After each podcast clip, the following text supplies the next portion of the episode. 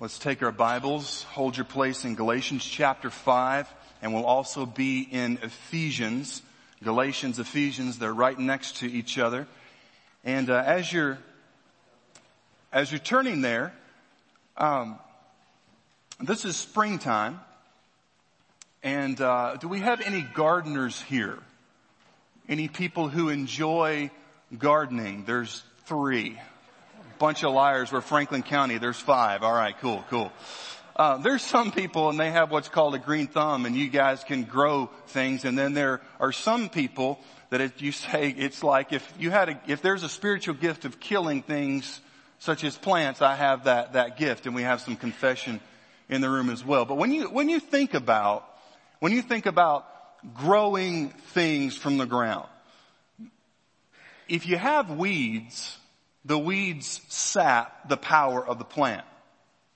Crops, flowers, plants cannot grow as healthy as they could. They can't function properly if the weeds are around. And what we're going to talk about this morning is, is something along the lines of uprooting things that should not be there in our lives and the Holy Spirit putting things there that should be.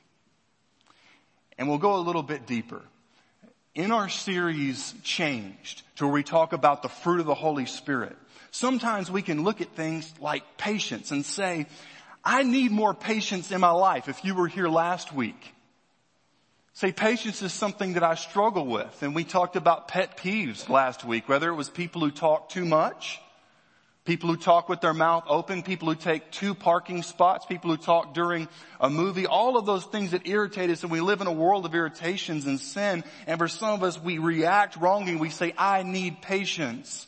And when we look at the list in Galatians chapter 5, the fruit of the Spirit, love, we could probably do with some more love, not self-love, not lust, but true love, joy and peace and patience and kindness and goodness and gentleness and self-control, all of those things. But sometimes if we don't stop and realize that those are not just things, those are not just character qualities, but it's Jesus. You see, when we allow Jesus to reign and to operate as the ruler in our lives, when we get Him, we get patience. You can't have true patience that's separated from Jesus, you see. You can't have true peace unless it comes from Jesus. none of us can ever have true joy. We can have circumstantial happiness, but we can't have true joy if we're not walking with Jesus. So when we look at the gift from the Holy Spirit, the fruit of kindness this morning, Let's remember that it comes from Jesus because when Jesus reigns in our life, He begins to show Himself for who He really is. And you say, okay, Jeff, I came to church and we're going to talk about kindness. I kind of have that down pat. Probably. Most people think that. Most people think if you don't honk at the older lady carrying her groceries, you, you're kind. Some people say, well Jeff, I don't go to McDonald's and walk into the kids area and tell all the kids monsters are real and then turn around and walk back. I'm not a jerk. Like I don't, I, I, don't, I don't just go off at people for no reason. I, I open the door for people. I, I, I'm faithful to my wife, faithful to my husband. I pay my taxes. I mean, I'm, I'm a kind, I'm kind. And what we're going to look at this morning is that the version of kindness that Jesus produces in us number one goes far deeper than simply holding doors open for people. And we're going to look at something at the end of this message that's going to be a little bit difficult to get through. We're going to look at how Christian kindness has literally impacted and shaped the world so that even non-Christians, especially in Western Europe and the United States and Canada, when we say things like it's for the children, protect the children, it was almost the opposite in the ancient world until Jesus came onto the scene and he established what kindness really was. So before we do that, let's go to God's Word, and this is going to be in Ephesians chapter 4, beginning in verse 31. This, uh, we could say it dovetails, and if you're reading your Bible, you'll notice that there are what's called parallel passages. They're passages that connect in the Scriptures. So Ephesians chapter 4, beginning in verse 31, connects uh, awesomely with Galatians chapter 5. So let's read the text, Ephesians 4:31. Let all bitterness and wrath and anger and clamor were in the south and slander be put away from you with all malice. Be kind to one another. Here it is. Be kind to one another, tenderhearted, forgiving one another as God in Christ forgave you. Chapter 5 verse 1. Therefore, because of these things, be imitators of God as beloved children and walk, or you could say live in love as Christ loved us and gave himself up for us, a fragrant offering and sacrifice to God. In this text right here, it's incredible because in the world that these words were given, it was the opposite of this as we'll see. The word for kindness in the first century by the Jew or by the Greeks and the Romans was hardly ever, if ever, referred to their gods. So for the Bible to come in the New Testament to say that God is kind was a mind-blowing revelation for the pagan world. And this word was even used in some circumstances in the context of being serviceable or useful. That's a great takeaway because the Christian version, the Christ centered, the Jesus fueled version of kindness is absolutely useful in every culture and every relationship. And the driving thought is that simply kindness, it uproots selfishness. Wouldn't that be good? In some relationships, right? For those of you that are, that are raising kids, or you, you ladies, you, you married your husband and you realize that he's still a kid. Kindness, what it does is it uproots selfishness and then from that point, the biblical Jesus generated kindness begins to restore relationships. And in the world that Jesus came into, it was almost like, well, I moved to Texas in 2005 to go back to school. And when I got out of my Jeep, I put my foot into the yard and it was like poof, dust in the middle of August. Absolutely no water. You try to take, you know, you go out, you work out, you come in, you try to take a cold shower, the water was still warm. That's hot.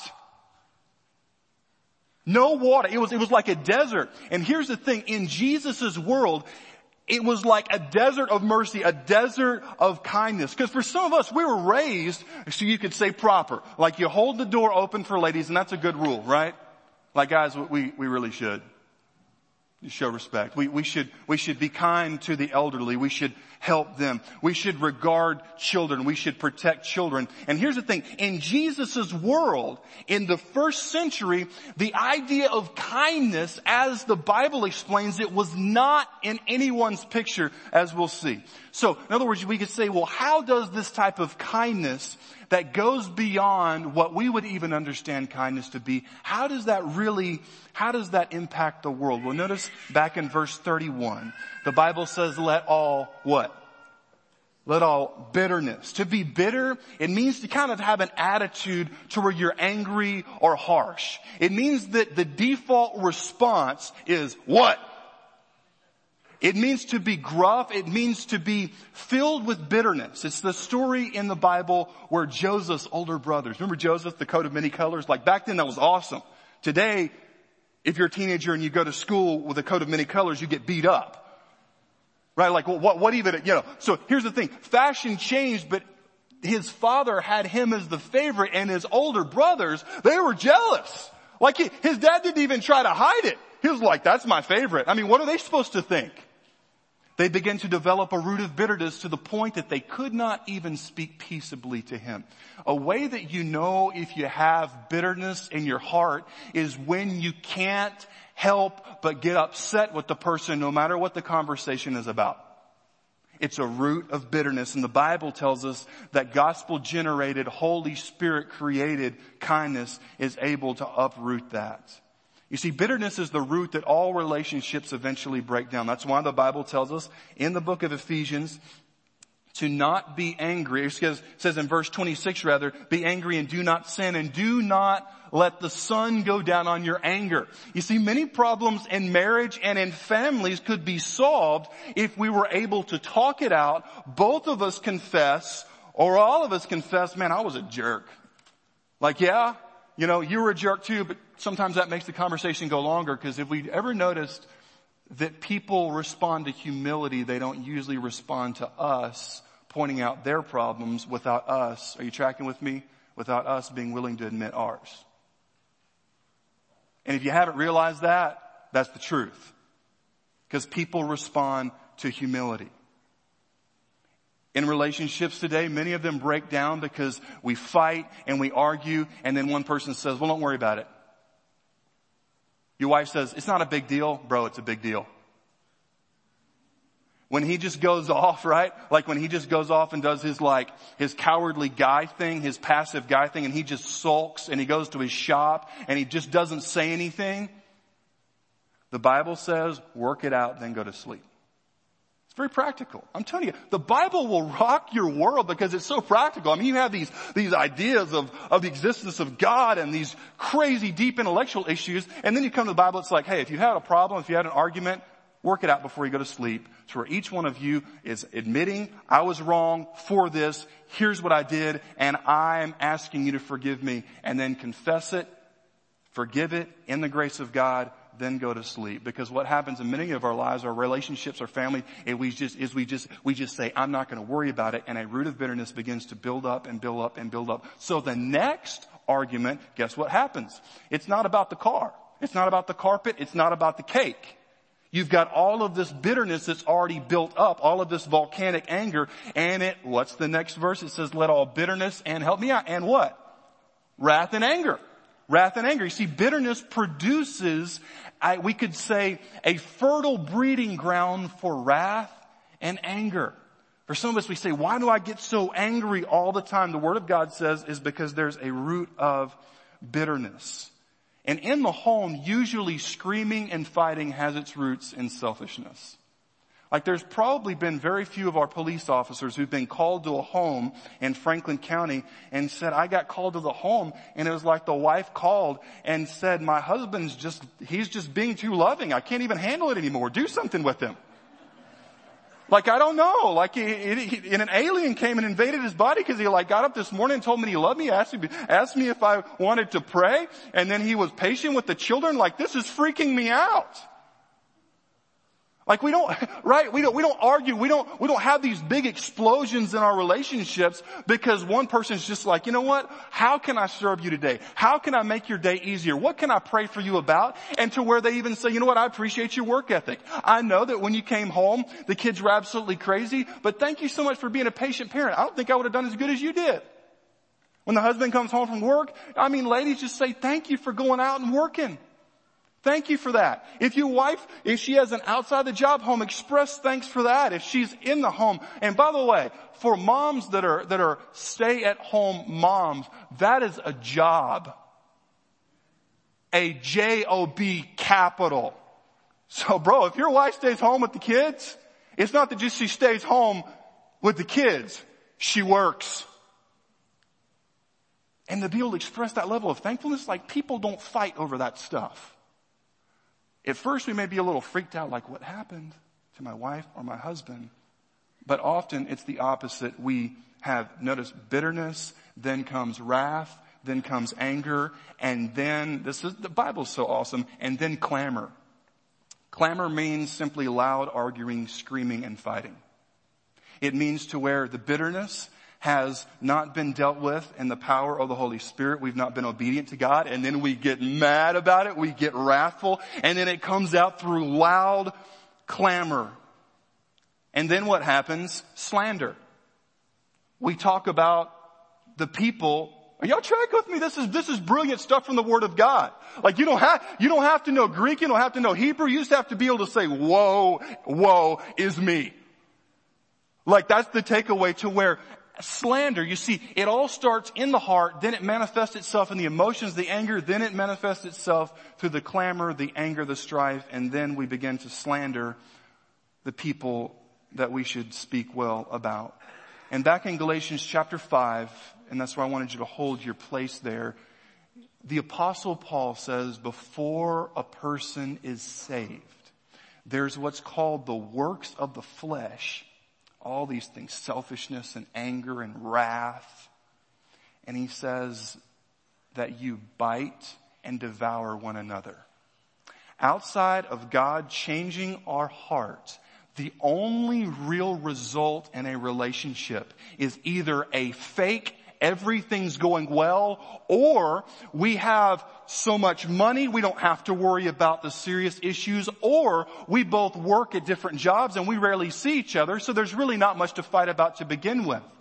But when the scripture talks about biting and devouring one another, that is the picture of every relationship outside the love of Christ and you say, Jeff, I'm saved and we don't have those issues, that is because the Holy Spirit of God has been greatly merciful to you. Greatly merciful. And then in verse 32, right before that, it says, put all these things away.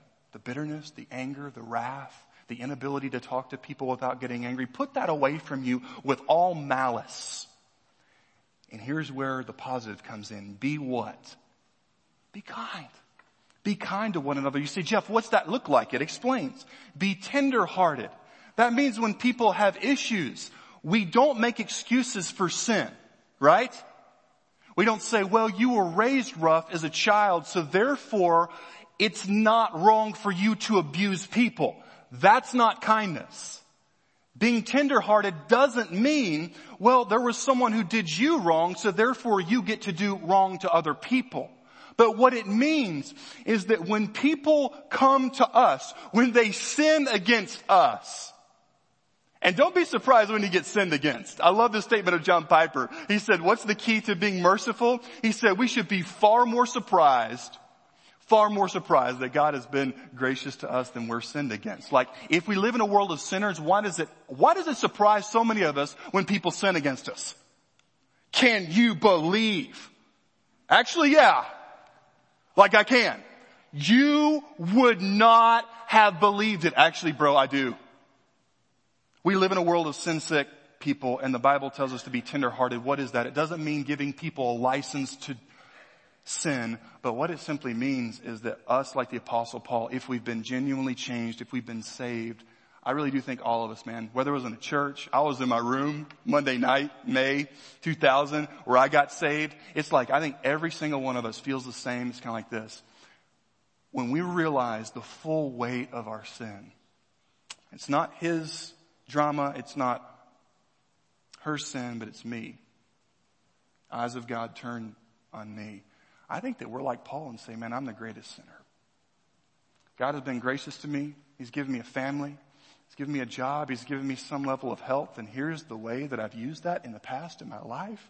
And we're just so broken, man. We're just so, so brought to our knees that we just say, God, would you save me?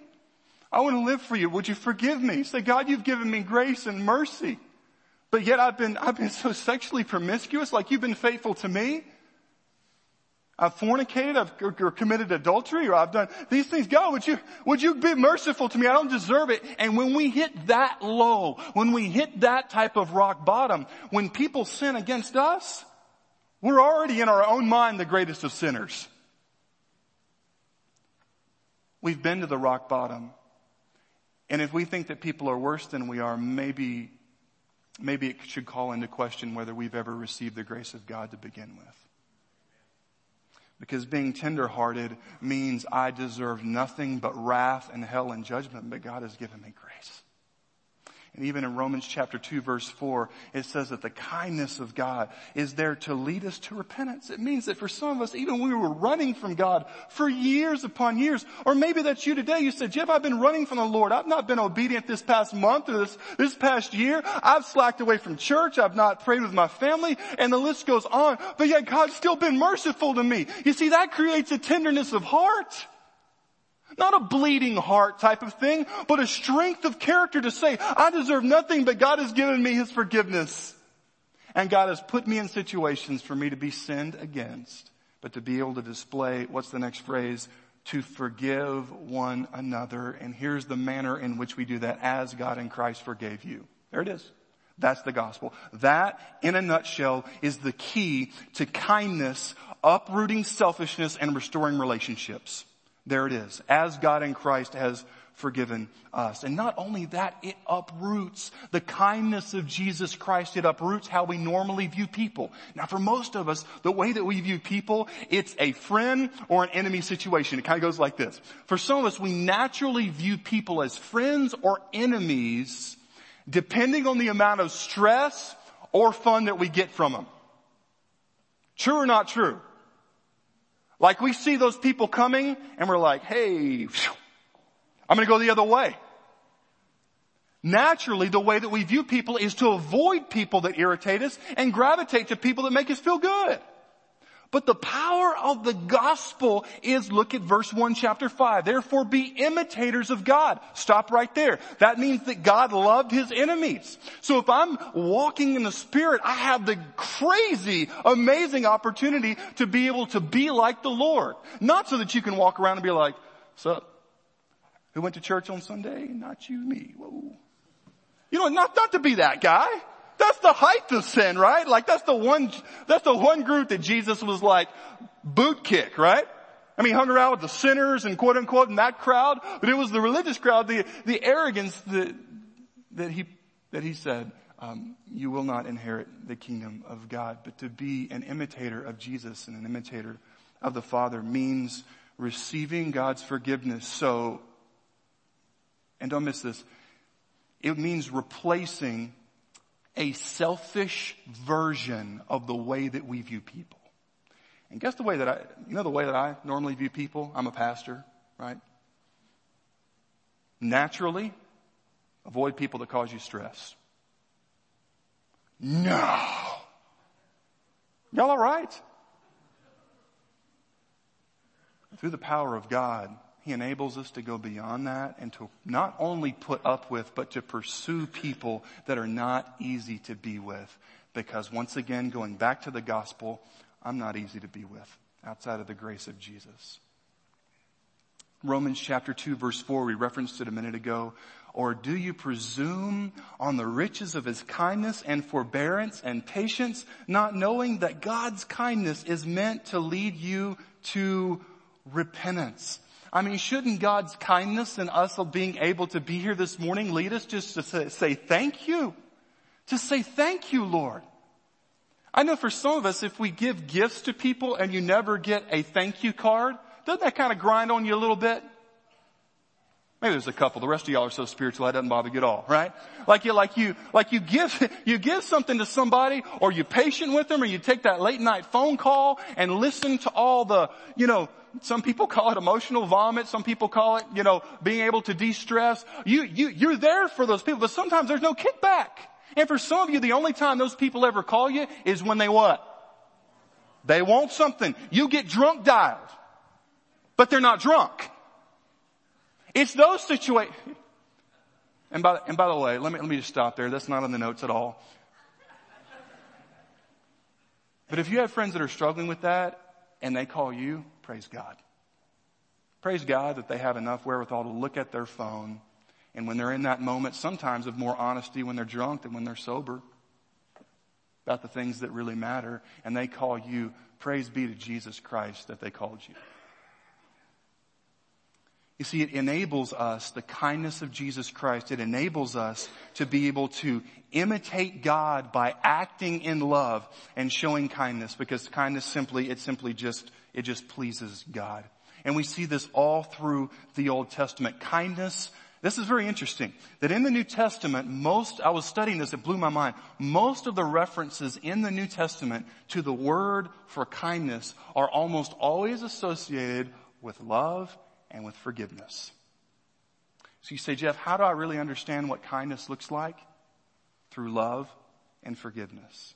Proverbs chapter 14 verse 21, blessed is he who shows mercy to the poor or kindness to the poor. Proverbs chapter 19 verse 17, one who is gracious to a poor man lends to the Lord and he will repay him for his good deed. Proverbs 11, 17, the merciful man does himself good, but the cruel man does himself harm. You see, we see this model in the character of Jesus. I mean, here's Jesus. And by the way, I got to go to Sunday school today and it was awesome. Like I still don't understand, Fred, why some of our people in Rocky Mount Baptist Church don't go to Sunday school.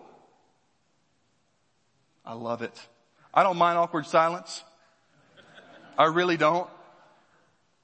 But it was awesome. We talked about, you know, there's one point where it just made me think about Jesus spending time with sinners. Like here's Jesus. Like the perfect one. It's like, who are you hanging out with today? Like growing up in, in Hebrew primary school. Who are you hanging out with, Benjamin? Jesus, thank you, right?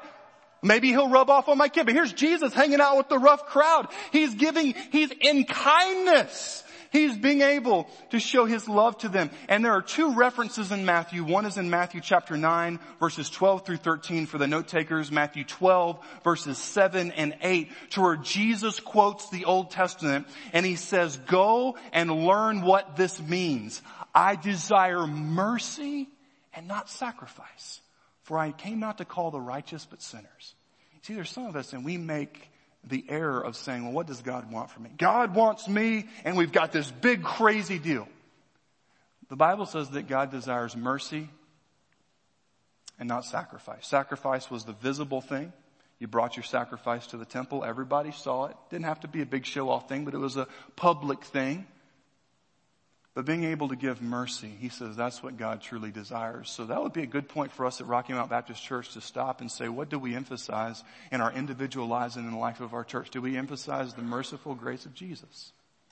Because that's what God desires. You say, well, Jeff, we see how that impacts even relationships today. Amen? But if we had been back with Jesus, we would have come into a vastly different world. And what we're going to talk about for a few minutes, I would ask you to bear with me because it's difficult stuff to get through. In Jesus' world, the value on children was almost zero. And the impact of Christ-centered kindness has literally changed the face of our world. In the first century, among all of the pagans that we have on record, there was a common practice of what they called exposing their infants. It simply means that if you were a family who wanted a boy, but you had a little girl, then you would take her and you would either hold her underwater until she died, or you would take her out to a riverbank or somewhere in the woods and you would expose the infant. It was widely practiced. It was totally legal. And even the Roman historian Plutarch said that the Carthaginians quote, offered up their own children and those who had no children would buy little ones from poor people and cut their throats as if they were lambs or young birds and meanwhile the mothers stood by without a tear or a moan. The world in which Jesus lived, the world in which Ephesians chapter 4 and Galatians 5 were written in, that the historian Polybius says that it was so common in ancient Greece, about 200 years even before Jesus, that he blamed the decline of the Greek society on infanticide, killing the children. And he said it was, quote, decimating pagan society. One article says that female infants were particularly vulnerable to infanticide. It was very uncommon for even wealthy upper class families to have more than one daughter in ancient Greece and Rome. An inscription found in Delphi illustrates this quite well of more than 600 second century families, only 1% had raised two daughters. And this was not something in Jesus' world that was in the closet. It was openly practiced. It was advocated by philosophers. Even though we know we've learned so much from Cicero, Plato, and Aristotle, all said it should still be part of the law to where parents can take the lives of their own children. Even the 12 tables of the Roman law says, and I quote, deformed infants shall be killed. And the 12 tables explicitly permitted a father, even if the little girl was healthy, to expose any female infant. The Roman historian Tacitus took the Jews to task because here's the beauty of God's word. In the ancient world, it was only the Jews who said it was child murder. And he stated that the Jewish view that it was a deadly sin to kill an unwanted child was a sinister and a revolting practice of the Jewish people. And even Seneca, these are ancient historians if you're not a history buff, said, quote, we drown children at birth who are weakly and abnormal. But then Jesus came onto the scene. And people saw for the first time what it meant to give mercy to people who had been born blind. And to walk by someone who had been deformed. He was a Jew because you see, if he was a Greek or Roman, he wouldn't have made it to be able to beg. And to see the man who was there and who was crippled and Jesus gave him his health. That had never been around. You see, even the Jews who said, we're not going to kill our kids. It's child murder. It's a sin. It's a soul destroying sin before Almighty God. They had even pulled back from being able to give mercy to people. This is the world that Jesus stepped into. And for the first several hundred years, the only ones advocating mercy were the Christians. And they were the ones persecuted. They were the ones who were driven into the, the catacombs of Rome. They were the ones who were thrown to the lions. It was only the Christians. But over time, Christian leaders writing brilliantly, and for those of you that enjoy writing and God has led you to an academic type of pursuit, God bless you because we need good Christian spokesmen today, just like we did then. And they began to write and they preached. And when they preached, they were arrested and they were killed. And then other people would get saved and they would preach and they were in prison and they were killed. And slowly over time, God used the kindness of Jesus Christ through his followers to bring the Roman world to the point that where Constantine, who was a uh, politician more than he was anything else. But here's what he did when he legalized Christianity. He, for the first time, this is, this is Rome. He provided funds out of the imperial treasury for parents with overburdened children. And then secondly, he gave the rights of property to exposed infants to those who had saved or supported them.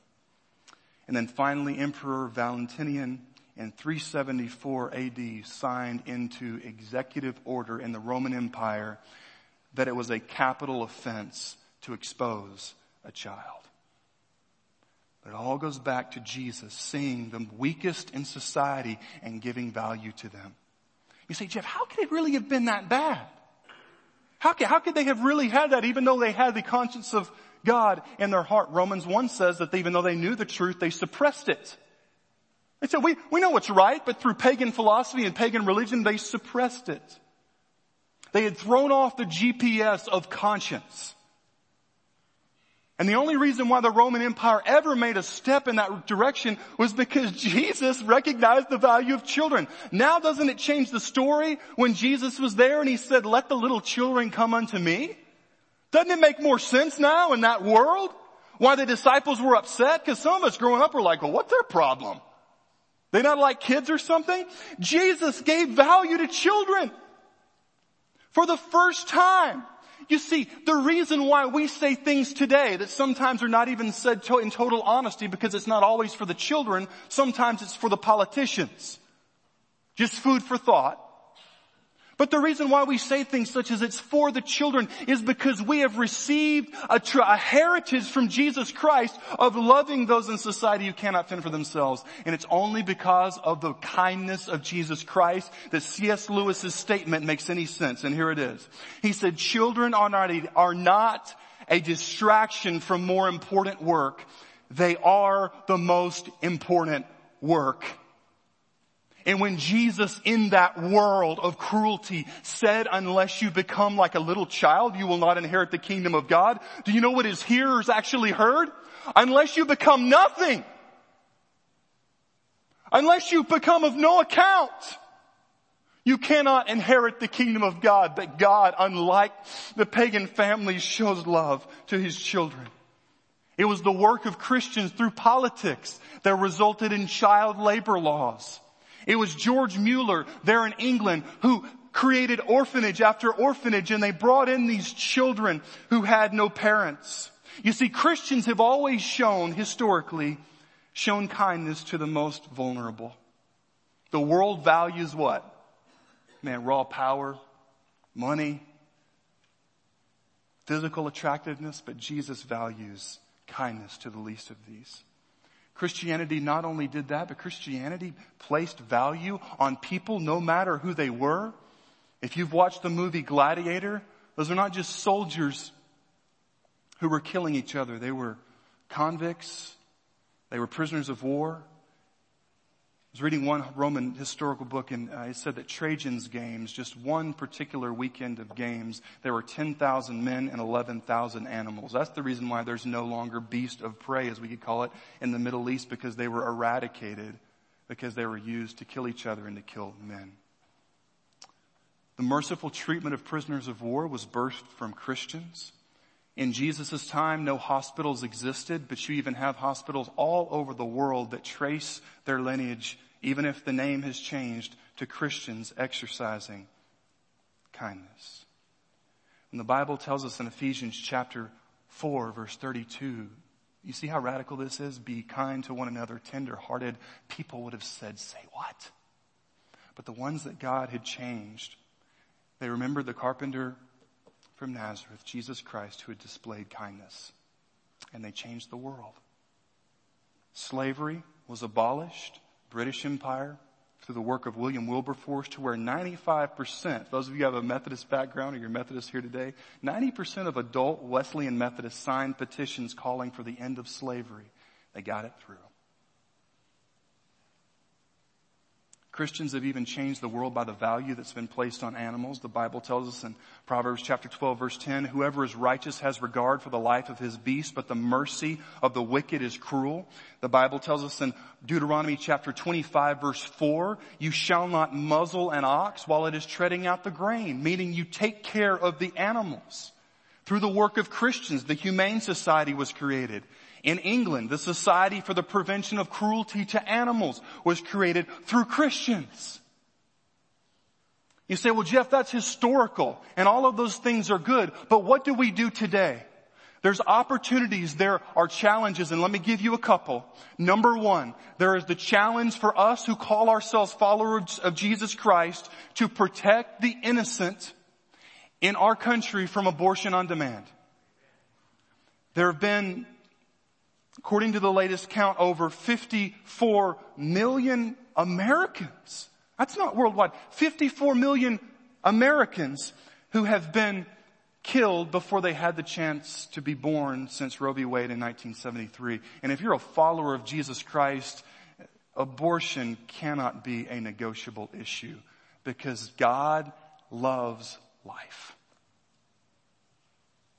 There's nothing more cruel than we can do to lend support and encouragement to those who would advocate that the most defenseless ones in our society wouldn't have a chance to live. And if you've had one, or if you've advocated for your wife or your girlfriend to have one, there is hope and there is forgiveness in the name of Jesus. Amen, church.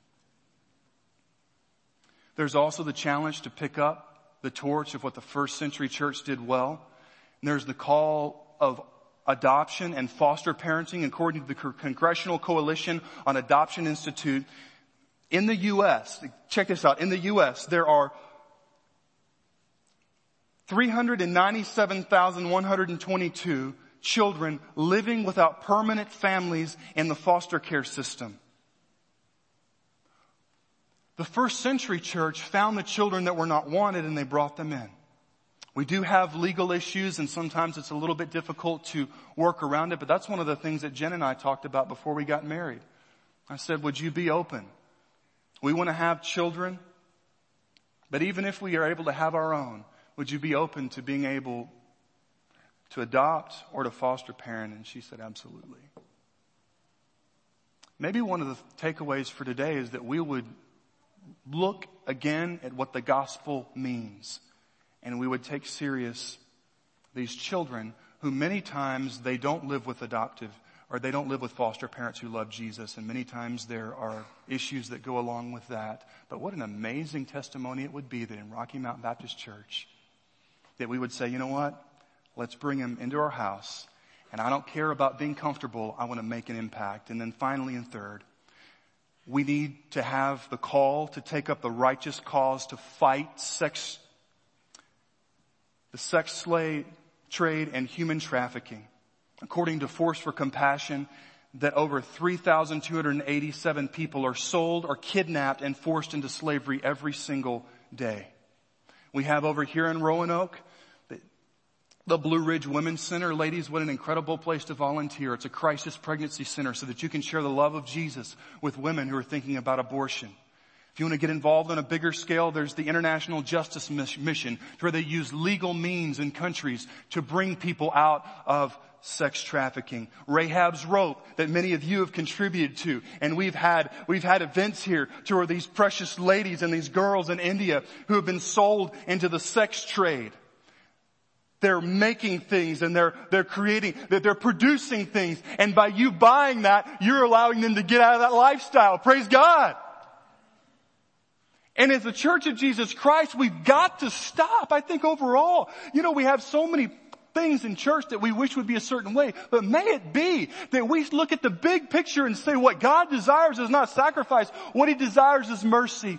And for us to take up, this is an old school hymn, rescue the perishing, and it says, rescue the perishing, care for the dying, snatch them in pity from sin and the grave, weep over the erring one, lift up the fallen, tell them of Jesus, the mighty to save. And that's what we want to do in Rocky Mount Baptist Church. We want to pray. And we, we're going to have an invitation here just a moment. I encourage you to, to come forward and help us pray. Say, God, would you help us to be able to reach out to these moms that are thinking about abortion? And God, help us to be able to be there for families that have gone through that. God, help us to be able to reach out to these foster kids. God, help us to stop the human trafficking issue that we have. God can do it. Do you believe that? And I do.